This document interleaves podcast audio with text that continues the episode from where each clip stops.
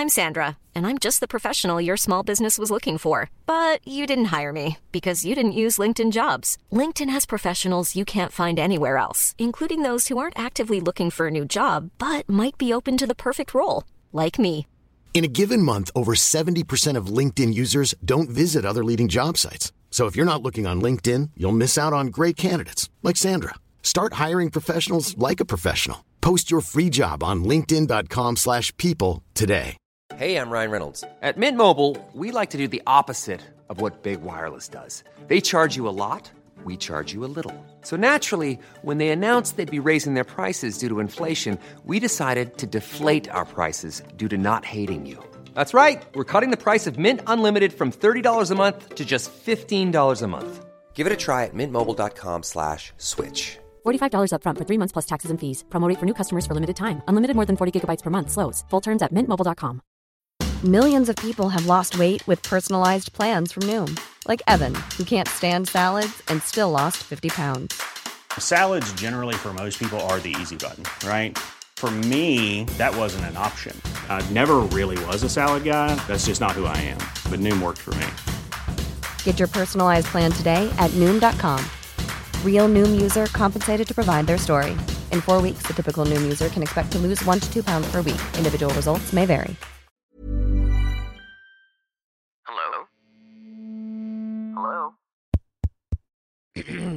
Podcast Network Asia. Laging naka miniskirt. Wow. Pinagalitan ng boss namin. Oh. Sabi sa kanya, Diego, hindi pwede na pumapasok ka palagi ng naka miniskirt kasi may dress code tayo. Mortal, I'm Stanley Chi, your host for the Underpaid Podcast. We talk about work-related topics in a light manner na parang nagchichismisan lang tayo sa pantry. It's a pro-employee podcast na siguradong relatable sa lahat ng nag-opisina, pumapasok man, petics, o work from home. So subscribe to Underpaid and enjoy the show. Mga Immortal, welcome to the Underpaid Podcast. I'm your host, Stanley Chi. This is a podcast where we talk about work-related topics in a light manner. Pro-employee podcast ito para ito sa mga immortal na empleyado na pumapasok sa opisina. Ang pag-uusapan natin ngayong episode ay how do you win over a boss who doesn't like you? Paano mo uh, didiskartehan na yung boss mo ay hindi mabwisit sa'yo? Kompleto buong barkada. Kasama ko si Mokoy Pare, Madam HR at si Papi Lex. Kumusta kayong lahat? Hello. Hi, gandang gabi. Oh. Gandang araw sa inyong lahat. Mga Magandang araw, immortal. magandang gabi, magandang hapon. Parang magkakaiba time zone nyo ah. Ano ba nangyari sa Nasaan ka ba? Papi Lex? Dito ako nga, dito ako ngayon sa New York eh. Medyo Ah. madilim ngayon dito kaya gabi na eh. Ay, ganon. Umaga ngayon sa New York, pare. Nag ano, solar eclipse, solar eclipse. Ay, Ayan, pag-uusapan natin. Kasi sa totoo lang, guys, hindi mo naman pwedeng piliin kung sino boss mo eh. Pag nag-apply ka sa isang opisina, di ba? Automatic meron ng manager dyan. Meron ng mga supervisors, meron ng mga bossing. Hindi natin pwedeng sabihin, ay, ayoko sa kanya, di ba? It's our responsibility as mga immortal or empleyado na pakisamahan yung mga bossing at ah, magustuhan tayo. Hindi naman natin makokontrol yung ugali ng bawat isa. Kakaiba tayo ng estilo sa pagtrabaho, no? Eh, paano yan? Pag kunyari, pinag-initan tayo ng mga boss natin, hindi tayo nagustuhan, no? Pero bago natin umpisan yung mga tips natin, no? Kailangan look for warning signs muna. Kasi importante yan na nakikita naririnig nyo rin naman at nakikita nyo naman kung ano yung mga warning signs niyo kung trip ka ng boss mo, kung madalas kanyang purihin, 'di ba? Kung nabubuisit ba siya sa iyo, 'di ba? Ah, Iba yung trip sa type ha? Ha? Oh, hindi iba, yung yun. sa type. Oo, oo, oo. Hindi naman sa type, no. May mga eto si Madam HR, yung boss niya, type siya noon eh, 'di ba? Tawa ko na ngayon. Oo, di ba? Iba naman yun, pare. Oo. We look for warning signs na yung cues kung natutuwa ba siya sa'yo, kung hindi ba siya natutuwa pag ikaw yung ah, may ginagawang trabaho, may tiwala ba siya sa'yo. So, titingnan mo yung mga yan. Okay? So, madam, ikaw una kung tatanungin, ano ang tip mo para sa mga Hmm. immortal? Kung ayaw sa kanila ng boss nila, ano yung pwede nilang gawin? Oo. So, I guess una, no, they have to adopt quickly in the workplace. So, syempre, lalo na kung bago ka, yun naman madalas yung reason kung bakit feeling mo ayaw sa'yo ng boss mo or ng mga tao sa office. So, you have to adopt really quick. Minsan, tingnan mo kung ano ba yung work style nila. Gusto ba nila mabilis yung trabaho or gusto nila polido? So, kung meron kang tight deadlines, you have to make sure mag-a-adapt ka kung ano yung preferences nila. Madali naman siyang i-observe pero I guess you also have to exert the effort to understand kung ano yung environment. So, wag ka lang observe ng observe basta-basta tahimik ka lang. Wag ka mahiyang magtanong. So, pwede ka siguro, para makapag-adapt ka ng mas mabilis, magtanong ka sa mga dating tao ng boss mo or yung ka-team mo. O ano, ano bang work style ni bossing? Ano bang gusto niya? Anong preferences niya?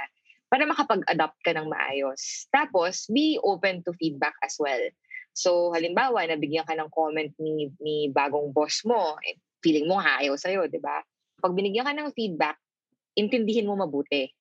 So you have to be very receptive of feedback. That's the that's the fastest way you can adopt to any workplace. So so yun. Tapos as in listen listen to to your teammates, listen to your boss very carefully. Tinan mo kung ano nga yung yung preferences nila sa bago mong workplace and observe um carefully. There are chances din kasi na baka ikaw lang yun eh. Baka ikaw lang yung may feeling na ayaw sa'yo ng boss mo. So overdoing it as well can harm you even more. So pakiramdaman mo lang. Uh, make sure you you adapt. Like sabi nga ni ni Stan, 'di ba? Look for warning signs and when you see those warning signs, act quickly on them. Eh, madam kasi yung iba-ibang style ng boss minsan sasabihin nila sa na harapan. 'Di ba na hindi kanya gusto. Ayaw sa'yo. Oh, hindi niya gusto yung style mo ng trabaho. Siguro petics ka masyado. Etong si may pinagawa siya, gusto niya tapos kagad. Or Oo. sometimes they would do yung silent treatment. Hindi ka masyadong pinapansin. Di ba? Oo. Or hindi nakikinig nga sa'yo. hindi mo, Oo. oo, baka nga hindi mo na-meet yung expectations ng boss mo, kaya ganun. Kaya rin mataas yung expectations niya. It's mainly because marami siya, mataas yung, bukod sa mataas yung standards niya ha, marami rin kasi silang priorities. Di ba, Papi Makoy, ito boss to eh. Hmm, ito si Makoy. Oo, ako, marami rin kasi ulitin silang... ko lang ha, baka may maka, nakakikinig na kilala ko. na, sa management Si boss- lang, pero hindi mo. eh, Para lang ano, baka mapa, mapasab, mapagsabihan tayo ng mga ibang katrabaho natin. Eh. O sige, sige. Pero diba, ano, yung mga- ano yung sinasabi yung mo, madam? Sorry. yung mga bossing na Hmm. kagaya mo at kagaya ng mga managers dyan sa mga companies, mga boss ng mga immortal dyan, marami silang priorities. Kaya rin minsan sila masungit, kaya rin minsan sila parang ang ng standards kasi marami silang priorities, di ba?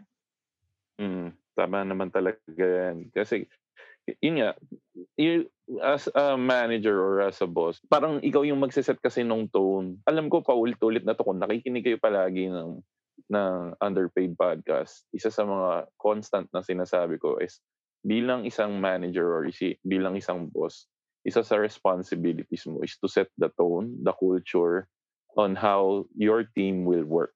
Ikaw yung magsiset kung paano mo gustong tumakbo yung team mo at dapat mapasunod mo yung mga tao mo kung paano mo papaandarin yung yung team mo. So, kung ikaw naman yung sa side ng empleyado, for you to be able to fit in doon sa pinapatakbong sistema ng boss, kailangan alamin mo yung mga pangangailangan or yung mga diskarte kung paano kung paano niya papaandarin yung team niya para ikaw naman mismo magawa mo yung mga expected na uh, hinihingi sa'yo nung management. So, yun. Makoy, yung mga bossing kasi ang may responsibilidad kung paano yung sistema sa opisina. Pero may mga boss na ano eh, yung mga small companies minsan wala silang sistema, di ba? Yung iba bara-bara. Hindi, meron silang sistema. Pangit yung sistema nila. Oo. Pero merong sistema. La- lahat, lahat, lahat yan, Stanley Chi, Oo. lahat ng kumpanya, yun nga, imposibleng wala silang sistema. Pero, pero katulad nga sabi ko, meron silang sistema, pero ubod ng pangit yung sistema nila. At yun, doon magpapasok yung kung anong klaseng boss, yun nangunguna doon. Ngayon, syempre, ikaw, pag nandun ka na sa kumpanya na yun, nasa sayo kung ikaw yung magiging change within the company or magko-comply ka lang dun sa current status or current sistema na sinet nung boss na yon. So, kung ikaw ba, willing mo i-take yung risk mo na mag-comply ka lang doon sa current na sistema, kung, pero kung nakikita mo may mali, para lang mapasaya yung boss mo na ikaw nagko-comply ka, eh, eh ikaw ba masaya ka na na ganun lang klase trabaho gagawin mo? Or, pwede mo rin namang pasayahin yung boss mo by ano, uh, shaking the foundation ng kumpanya na tipong, boss, parang kaya mabagal or pangit yung mga resulta natin ganito is because pangit tong ginagawa natin. Ito yung nakita kong problema, ito yung nakita kong pwedeng corrective na action dyan. So, tingnan mo kung paano tatanggapin ng boss mo. Ang problema, ang kailangan mong alamin is if yung boss mo is receptive to that kinds of changes. Kasi baka naman lumabas na atributo ka na kung sino tong epal na to na ginagawa na namin ng pagkatagal-tagal to at gusto mong baguhin, doon mo malalaman kung anong klaseng kumpanya yung meron yan or anong klaseng boss yung meron yan. Ganon. Kung traditional siya or hindi, no? May itatanong lang ako, Madam, tsaka Makoya, nagiging dahilan din ba kung bakit ayaw ka ng boss? Kasi nung in-interview ka sa, ano, sa, nung nag-apply ka, eh, dami mong pinangako, tapos bigla kang, ano, nag-overpromise ka pala at tapos sumablay ka sa trabaho. Oo. Kasi, syempre, ano, nagfo-forecast, yung mga managers niya, nagfo-forecast yan ng trabaho for you. Before ka pa dumating, alam na nila yung papagawa nila sa'yo. So, kung umuo ka ng umuo sa interview na kaya mong gawin, tapos pagpasok mo, hindi pala, syempre, pati yung, yung targets nila, nahila pa baba. Pati yung targets nila, hindi nila ma-attain kasi nga, they were, they were relying on you on certain things. Nasabi mo, kaya mong gawin. So, dun pa lang sabit na hindi na kasalanan ng boss yun, kasalanan mo yun. Ngayon, kung kailangan mo ng tulong and you feel like, yan, observe mo naman yung manager mo, mukhang kaya ka namang tulungan, just be honest. Come clean and tell them na kailangan mo ng tulong para magawa mo yung, yung trabaho mo. Papi Lex, ikaw freelancer ka, may mga boss ka rin. Di ba? Mm. Bilang isang freelancer, ano yung mga ginagawa mo pag sakaling hindi ka trip ng kliyente? Paano mo rin pinapakiramdaman saka ano yung ginagawa mo?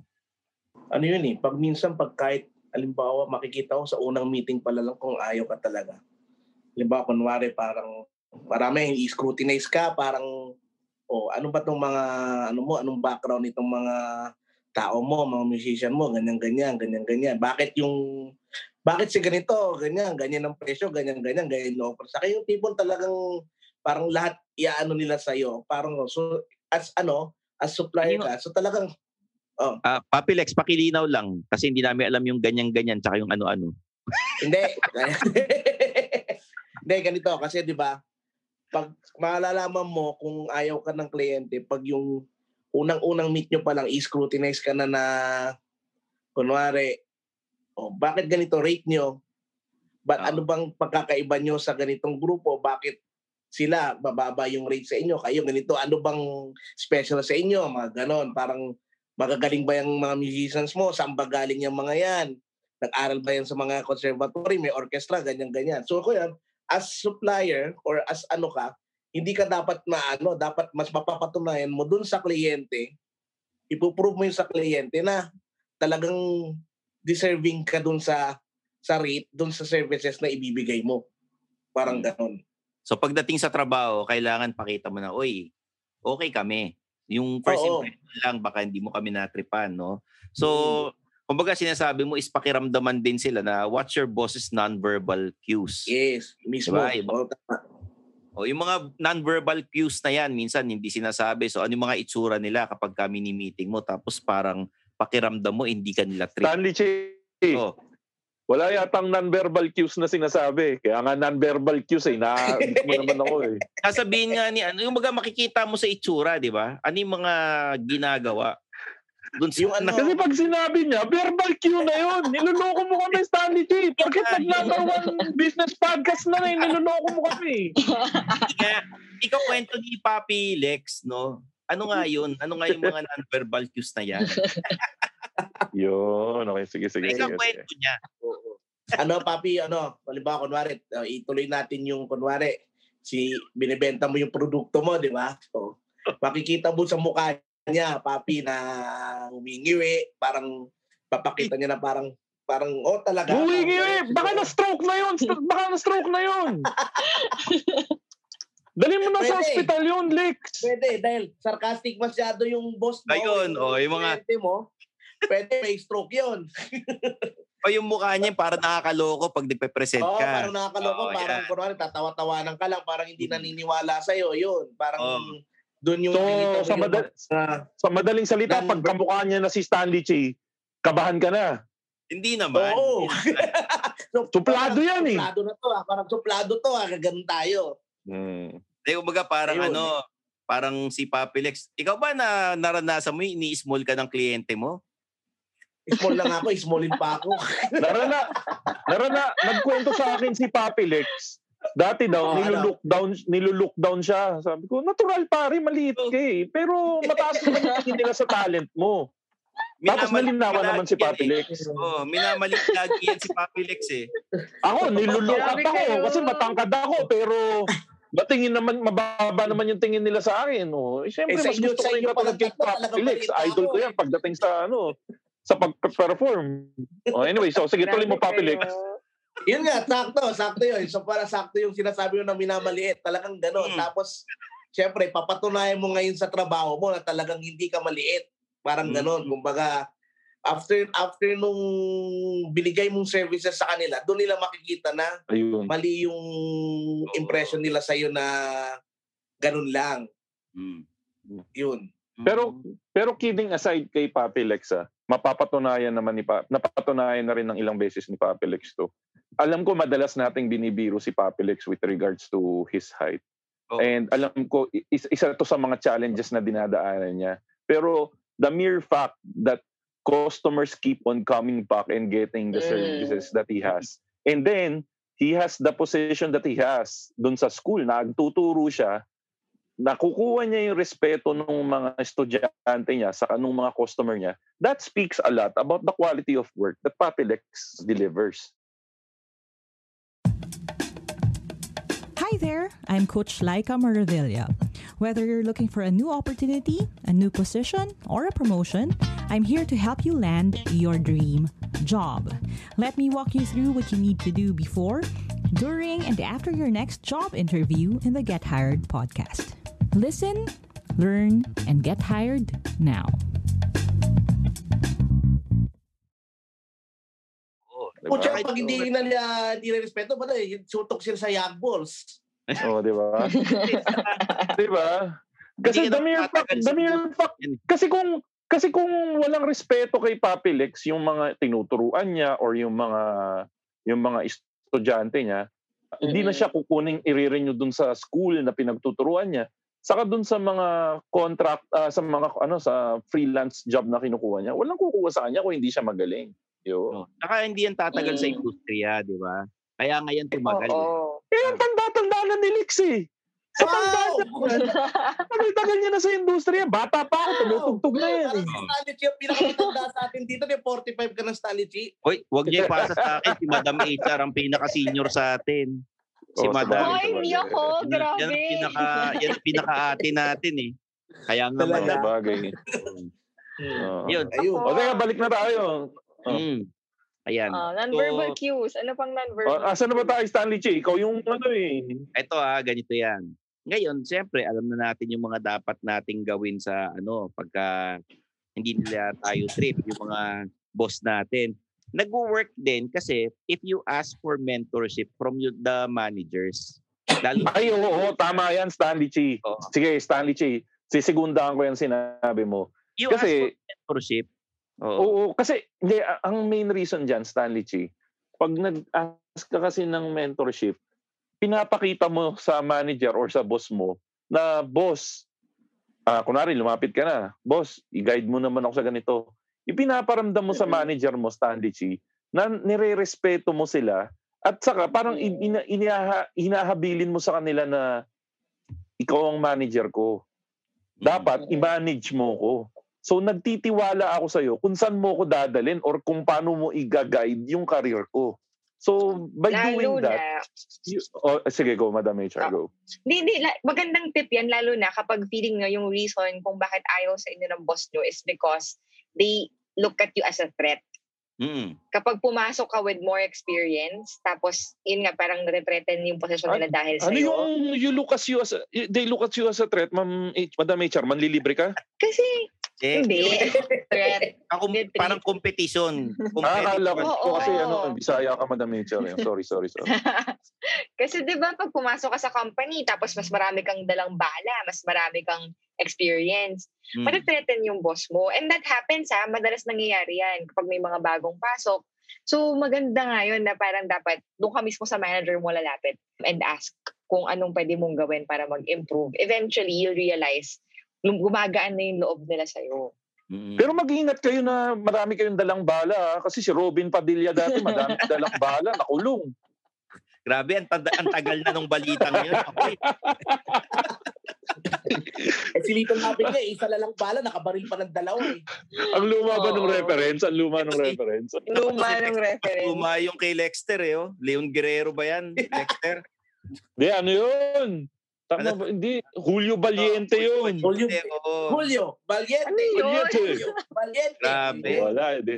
Sige, Ano yun para sa mga nakikinig sa ating mga millennial kasi si Lito Lapid, isa na lang ang bala niya tapos kailangan niyan barilin dalawang tao. Oo. So ginawa niya, kumuha siyang kutsilyo, nilagay niya sa gitna ng barel. Ah, yun na yun. Oo. Oo. So, nung pinaril niya, natamaan yung dalawang tao. Oo. Partida yun, pre. Tingga na hati sa dalawa. Di ba? Oh, Para siyang Oh, si. Chuck Norris pero Pinoy. Ganon. Oh, meron pa yun yung ano, yung yung kutsilyo nilagyan niya ng tali. Tapos ibinato niya yung kutsilyo. Tapos Tapos bumalik ulit doon sa ano niya, Oo, sa basta niya sa likod. I-search niyo yan, Julio Valiente. Napunta tuloy, napunta tuloy tayo sa action stars dahil sa Oh. mga bala. Uy, shoutout pala kay. Tito Lapid. Tito Lapid yung tawag namin sa sa Ah, sa tatay ng friend ko kasi para siyang action stars. Tito Ah. Lapid. Oh, ito. Ibalik natin dun sa mentorship ha.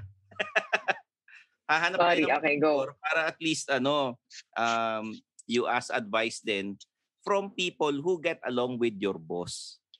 Kasi 'di ba, ah, yung sila, mas matagal nilang kilala yung boss mo eh. Ikaw, halimbawa, bagong pasok ka pa lang, hindi pa tansyado yung ugali ng boss mo, hindi pa alam yung working style niya, at least sila, yun yung mga magsasabi sa'yo na, alam mo kasi si boss, pag may pinagawa siya sa'yo, gawin mo agad. Ayaw niya yung mga last minute na Eh paano Stanley G kung mali yung pinagawa? Paano kung gusto niya akong i-take advantage? Paano yan, Stanley G? Kaya nga importante yung mentorship eh. Kukuha ka ng mentor, yun yung magpoprotekta sa'yo, yung mga mentor. Di ba? Mm. Oo. Eh, pero pag yung mentor ang nag-take advantage sa'yo, ibang usapan na yan. Si HR na Oo. dapat ang kausapin mo. No? Tama, tama. Masama yung But I- nag-take advantage. But I don't think naman na nangyayari na yung mga ganyan, yung mga sa panahon ngayon ha, dahil ang dami ng mga may CCTV, tapos may HR, ang dami ng mga nakabantay, hindi na ginagawa yung mga ganyan ngayon, yung taking advantage sa empleyado. Madam, ikaw, na-experience mo ba ito na may lumapit sa yung empleyado na, ma'am, parang di ako trip ng manager namin. Ano ba? Ba't may init ng dugo niya sa amin? Ganun. Oo. Ano yung mga kadalasan? Madami, madami actually. Oo.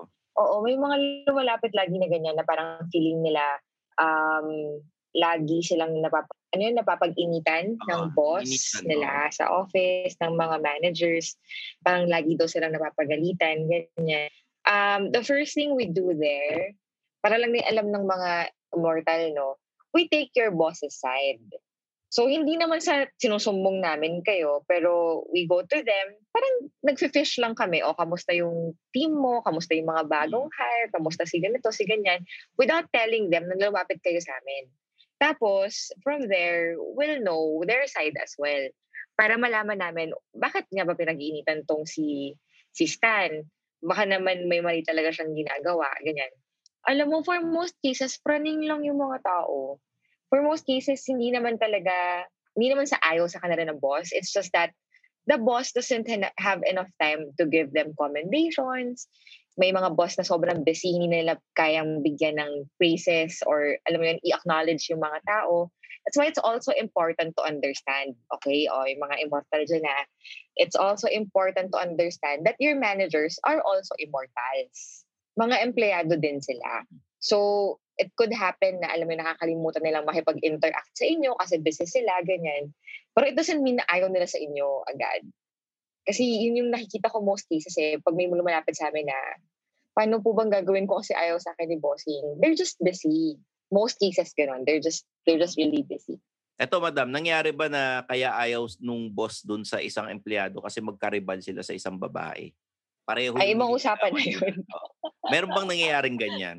Ibang usapan na yon. Medyo ano, medyo mag intervene na kami pag ganyan. Kasi Hmm. syempre, ano na, may may personal na na intentions na kasama. So, dapat wag wag papa-apekto yung trabaho pag gano'n. So, mag intervene na kami. Pag ganyan. Pag ganyan, sabihin namin yung sa babae, sagutin mo na kasi yung isa, mamili ka na para matapos na. Pero, or, or, or, alam mo yun, we just discourage it altogether. Pero, alam mo eh, bihira naman. Bihira naman yung ganun. Medyo personal na yun pag, pag yun yung reason. Yun yung medyo, ano na, medyo irrational na na reason para pag-initan ka ng boss mo. Hindi, may ako, ano, boy. ko-opisina ako, tuwan-tuwa tuwing umaga, pinag-iinitan siya nung boss namin. Ah, oo. Oh, ng, ng kape. Ah, Tuwang-tuwa siya. Taga mga tito jokes ha. Pwede ba yung tito jokes dali mo na lang sa machong chismisan? Hindi, pakinggan nyo yung machong chismisan. Okay lang naman. Yan. Isa yan sa mga top comedy podcast na kapamilya Mm. natin sa PNA. T-shirt ko, wala pa. Oo. O, Yung mga t-shirt ng ano underpaid saka machong chismisan, ano, malapit na yan. Abangan nyo. Ayun. Ayun. Madam HR, babalik tayo dun sa the boss uh, looks at you as a competitor. Na-insecure sila kasi baka mamaya maagawan mo sila ng posisyon. So, eto ba effective pagka if you recognize the boss's contributions tsaka yung if you value his inputs, parang inaangat mo. Yes. Hindi mo naman responsibility na iangat yung boss mo, Mm. pero kumbaga, hindi rin naman pang kikis ass yan. Kaya lang, dahil alam nating na insecure sila sa ano, immortal, no? Medyo kailangan iangat mo ng konti para ma-boost ng Mm. konti yung ego niya. It, effective ba Yes. yun? Parang, oo, parang wag mong hintayin na kailangan pang itik ng boss mo yung credit out of you. Ibigay mo na sa kanya. Kasi nga, natitreta na siya sa'yo, di ba? So, wala ka namang kailangan patunayan. Kasi nga, ibig sabihin nun, alam na nung boss mo na meron kang ibubuga. So, wag mo nang hintayin na siya pa yung mag-agaw sa'yo ng credit. Ibigay mo na yung credit sa kanya. So, if you're being recognized, kunwari, sa mga town hall or ng mga mga higher bosses, sabihin mo na, ay, hindi ko po ito magagawa kung di dahil kay Boss Makoy, ganyan. Hmm. Um, o kaya for every project you finish, ganyan, pasalamatan mo siya. Side note, oy, thank you for, ano, for teaching me how to do this, ganyan. Mhm. Matutuwa sila sa inyo. Kasi nga, initially, nga, if they feel like you're a threat, kung magyayabang ka palalo at gagalingan mo ng sobra-sobra, lalong matitreaten yung boss mo. Lalo kanyang Masarap, masarap gawin yung sinasabi ni Madam HR, lalo na kung alam mo na sa sarili mo na ikaw talaga yung isa sa main proprietor magaling. nun. Parang Oo. lalo na kung alam din ng mga kaopisina mo na ikaw din yung isa sa mga gumawa. Ano, kumbaga, Oo. i-share mo na lang. Kasi technically, ang magre-rate din naman sa'yo, yung boss mo. So kung masaya yung Mm. boss mo sa performance mo, eh, bakang magiging maganda rin naman yung rating mo event, ah, eventually. So kumbaga, idamay In mo na lang siya sa summary. glory. Think, think of the, yung glory, i-share mo na sa buong team. Hmm. Oo. Pwede. in summary, if you make your boss look good, you look good to your boss. Oh, So, yun. as in Tama. dapat Ganda yung boss nun. mo, yung ipupush mo. Oh, g- Diba? Ganda nun. Gusto ko yun. Gusto ko yun. Ganda nun. Ulitin natin yung quote for this episode. Ano yun, madam? Make your boss look good. If you do, you look good automatically to your boss. Hmm. Yan. Yun. Alam nyo, Yan. mga O, pang immortal, ano na ni. Oo. Mm. Pang pang tweet na yan ng mga ano, ng mga immortal na nakikinig lalo na ni Boss Makoy. Alam nyo kasi kahit ayaw man natin o sa gusto, yung career natin is on the hands of our bosses. Sila yung may ano eh, may power to promote us, Mismo. iba yung mga salary increase, Oo. 'di ba? Yung mga hindi ka pahihirapan sa opisina, 'di ba? Sabi ni Makoy, ano eh, kailangan yung pakisamahan kahit ayaw nyo eh. Para yung Mm-mm. workflow nyo, yung buhay empleyado nyo or pagiging immortal, eh maging okay. 'Di ba, Makoy? Alam mo, Makoy. Stanley Che, yung mga boss, dapat tin- tinuturing mo na parang biyanan mo. Mm. Ka, ah, pwede mo silang maging pwede mo silang maging kaibigan, pwede mo silang kailangan mahal mo rin sila. Kasi Mm. mahal mo yung trabaho mo eh. Nandyan yung mag-aaway kayo ng biyanan mo, andyan yung magtatalo kayo ng biyanan mo dahil sa trabaho na mahal mo. Pero at the end of the day, ginagawa mo yung trabaho mo dahil mahal mo yung trabaho mo at parte na ng trabaho mo yung boss mo. Malinaw ba o medyo malabo? Basta, ganun. Linaw, tama. Maganda, maganda. Eh, kumbaga, ano, mga tao rin kasi yung mga bossing natin, di ba, madam? Oo. So, Bibigyan pa kita ng isa pang lumang reference. Sabi nga nung binan mo, magstumikap ka, di ba? Oh. Oh, grabe naman, John and Marcia.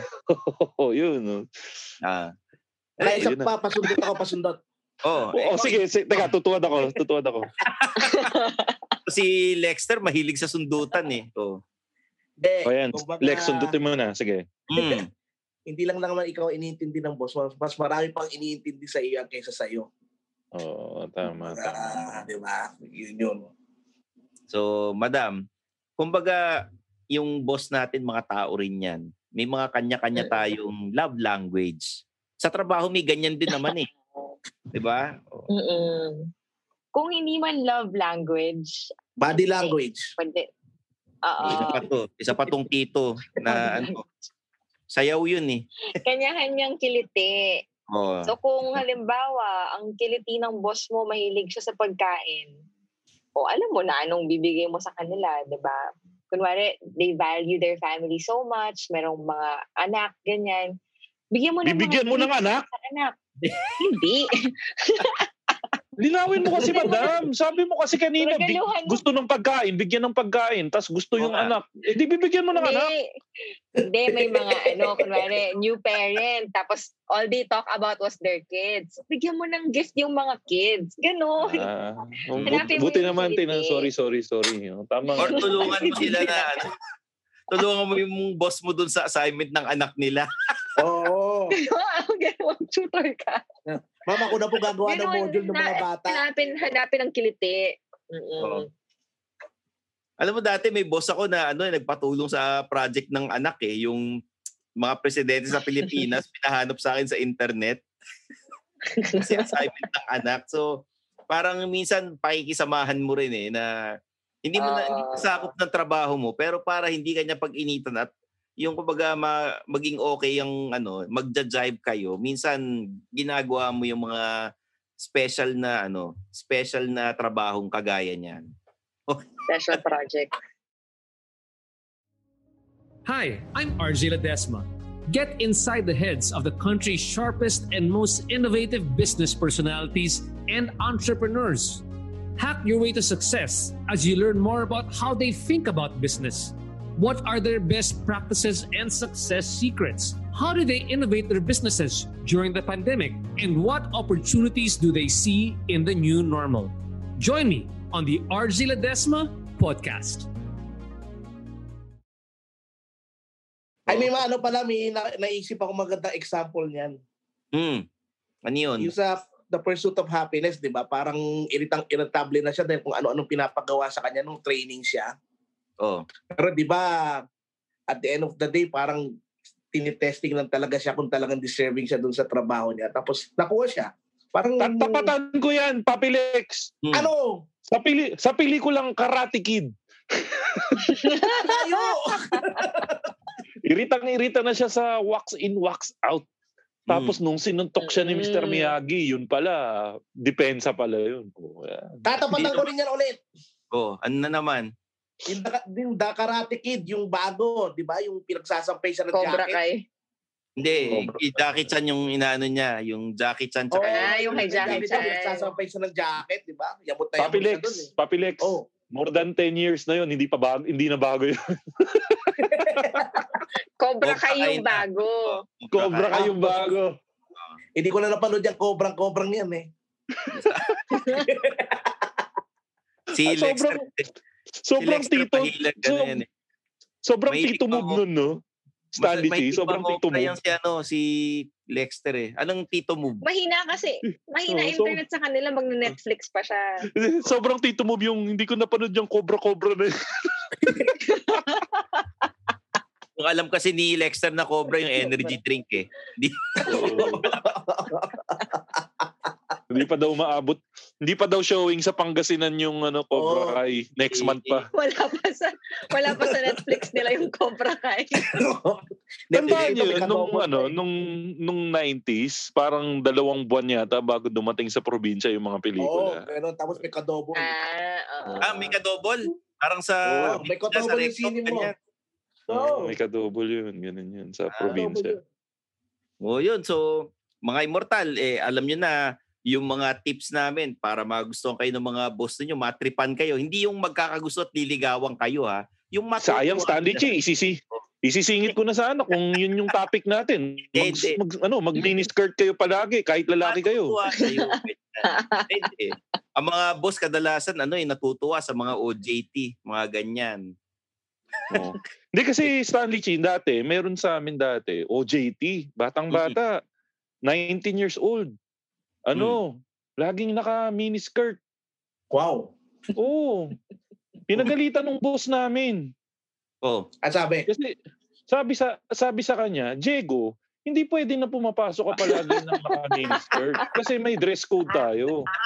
Okay lang naman na mag, ano, hindi pa kasi kami open sa cross-dressing, sabi na ganun. So, yun naman, nag, next, next ano naman, nag-pants na siya. Ano, ba yun si Diego? Ano yan eh, early 2000 yan Makoy eh, no? Ngayon yata, pwede na Ngayon pwede na, pwede na mag-cross-dress ngayon, pwede na. Pero yun dati yun. Okay. So, Madam HR, anong papayo mo sa mga immortal na nakikinig sa atin? Pagka na sa ganyang sitwasyon. Okay. Ang laking ang laking factor kasi ng relationship mo with your boss when it comes to your overall working experience.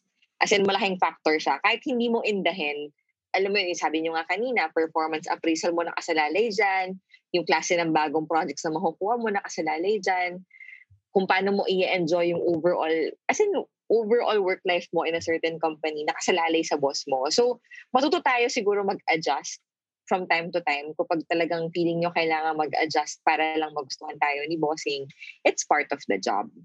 Ano, matuto tayo mag-adjust kasi nga at the end of the day, it's part of our job. Ayun. Okay. Papi Lex. Oo, meron silang tinatawag na walk the talk, di ba? Kumbaga, ano yun, kumbaga panindigan mo kung ano yung sa sinasabi mo. Kumbaga, pakita mo sa kanila yung ano mo, kung ano yung kung ano yung pinasok mong trabaho, eh, kaya mong gawin. Okay.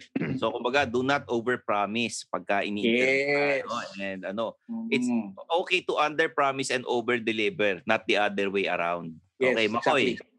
Ito, Makoy. hindi nyo pa naririnig to. ah. Ito, Hmm. ito yung unang beses nyo to maririnig for this episode. Make your boss look good and you will look good to your boss. Ayop. Sinabi ni Madam yan. Ay, nasabi na ba yun? Nasabi na ba? Hindi, Ah. hindi, hindi. Hindi, pero ito totoo. ah. Ito kasi yung the relationship natin with the with our bosses, partnership yan. It takes effort to build the relationship and kailangan i-nurture mo yung relationship mo with your boss. Ah, Kailangan mag-communicate well ka sa boss mo, mag-avoid ka ng confrontation hanggang kaya nyo. Kasi yung confrontation, normal na parte yan. Eh. Pero kung kaya nyong i-avoid, mas maganda. Pero kung talagang kailangan, pwede naman. Pero wag nyo lang sigurong dalasan. And res- kung, yun nga, kung hindi nyo ma-avoid yung confrontation, resolve your differences in a positive way. Yun, yun siguro pinaka the best dyan. Oh.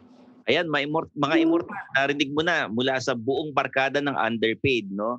Ah, mga Oo. tao rin ng mga boss natin and it's our responsibility na pakisamahan sila at ah, yung matuwa sila sa atin whether it be sa trabaho at sa yung yung personality natin, wag masyadong maangas pagka nasa opisina kasi tatrabaho lang naman tayo eh. Huwag niyo masyadong personalin. Pagka tayo eh medyo sumablay, eh, maging responsible enough tayo para umamin din at ah, baguhin natin yung style ng trabaho para mag-fit tayo dun sa ah, buong team. Okay? o So, kaya this- Stanley Chi, ano, make your boss look good. So that wala, kanina sinabi na. ah, sinabi na ba yun? Sinabi na Sinabi natin na ba yan. Oo, yan. Kanina, inuulit namin, paulit-ulit, make your boss look good para sa mata ng mga boss nyo, you look good rin. no? Uy, maganda yan ha. Maganda yung sinabi mo na yan, Stanley Chi. Okay yun ah. Sinabi ni Madam yan. Oh. So, ah, sinabi. This Uy, Stanley Chi, may atraso ka pala sa amin. Ano na naman yan? Hindi mo kami pinagpo-promote ng mga social media namin tulad ni Madam HR. Uy, pinopromote ko kayo. Yes! Active na active na yung Twitter, saka yung Facebook page, saka Ah. yung ano, mga Yung- socials ni Madam HR. Yung Oo, promotion na yan, ginagawa post eh. natin dati. Ginagawa natin dati. Alam mo, sabi sa akin ni Direct Bal, inabot tayo ng 30 to 45 minutes kaka-promote lang ng ating social media accounts. O, hindi gawin natin Oh, ano. mabilis lang, 20 mabilis lang. Okay, oh. oh. Teka, mamaya, bigyan kayo ng time to ano. This Pro Employee Okay. Podcast is brought to you by Podcast Network Asia and Podmetrics. Kung kayo ay may podcast, get an account, use the promo code underpaid na all caps. Okay? Uh, follow us on our socials. Madam HR, saan kanila pwede i-follow? Facebook, Instagram, and Twitter at Madam HR Faye. Okay. Papi Lex. Ah, Instagram at ano sa Facebook page. Ako si Papilex sa Instagram and Papilex sa Facebook. Hmm, Ako si Makoy. Papilex din sa Twitter. Thank you. Makoy. You could follow me at twi- you could follow me at Twitter at showbizbro, Instagram at showbizbro, and uh, please also support my other podcast. It's uh, Machong Chismisan. Uh, Twitter, Instagram, walang A sa dulo. Facebook, may A na sa dulo. Machong Chismisan. Thank you. Okay. Follow me on Twitter and Instagram at Stanley Chi and please subscribe to the Underpaid Podcast on Spotify, Apple Podcast, and Anchor. Tsaka kung may Apple Podcast kayo, i-rate nyo naman 5 star tapos maglagay kayo ng comment na nakakatuwa Oo, itong podcast mag-comment na kayo. ito. Ang galing-galing, mga ganyan. Oo. Oh. Kahit There's hindi a- kayo natuwa, lagyan nyo ng positive comment para tumaas yung self-esteem namin. Ayun. Ah, Saka ito rin, gusto kong pasalamatan yung mga immortal na nakikinig sa atin kasi tayo ang number one Pinoy business podcast sa Spotify. So maraming salamat mga immortal. Yay! Di, thank sino yung ano, number you. one American business podcast? Wala eh, medyo malayo-layo eh. Hindi, ano, alam naman, hirap kasi mag-English kaya hindi yan ang number one. okay sa- lang yan, Stanley Chi. Now the Philippines, tomorrow the world. Oh, maraming salamat sa Immortal, no?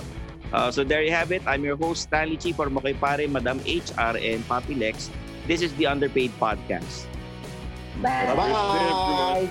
Bye!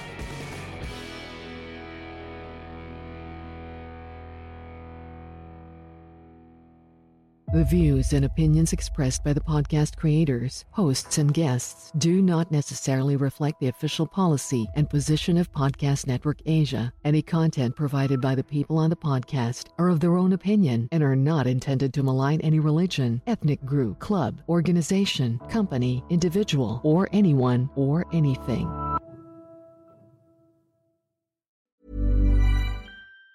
Planning for your next trip? Elevate your travel style with Quince. Quince has all the jet setting essentials you'll want for your next getaway, like European linen, premium luggage options, buttery soft Italian leather bags, and so much more. And it's all priced at 50 to 80% less than similar brands. Plus, Quince only works with factories that use safe and ethical manufacturing practices. Pack your bags with high-quality essentials you'll be wearing for vacations to come with Quince. Go to quince.com slash trip for free shipping and 365-day returns. Hey, it's Paige DeSorbo from Giggly Squad. High quality fashion without the price tag. Say hello to Quince. I'm snagging high-end essentials like cozy cashmere sweaters, sleek leather jackets, fine jewelry, and so much more. With Quince being 50 to 80% less than similar brands. And they partner with factories that prioritize safe, ethical, and responsible manufacturing. I love that. Luxury quality within reach. Go to quince.com slash style to get free shipping and 365 day returns on your next order. Quince.com slash style.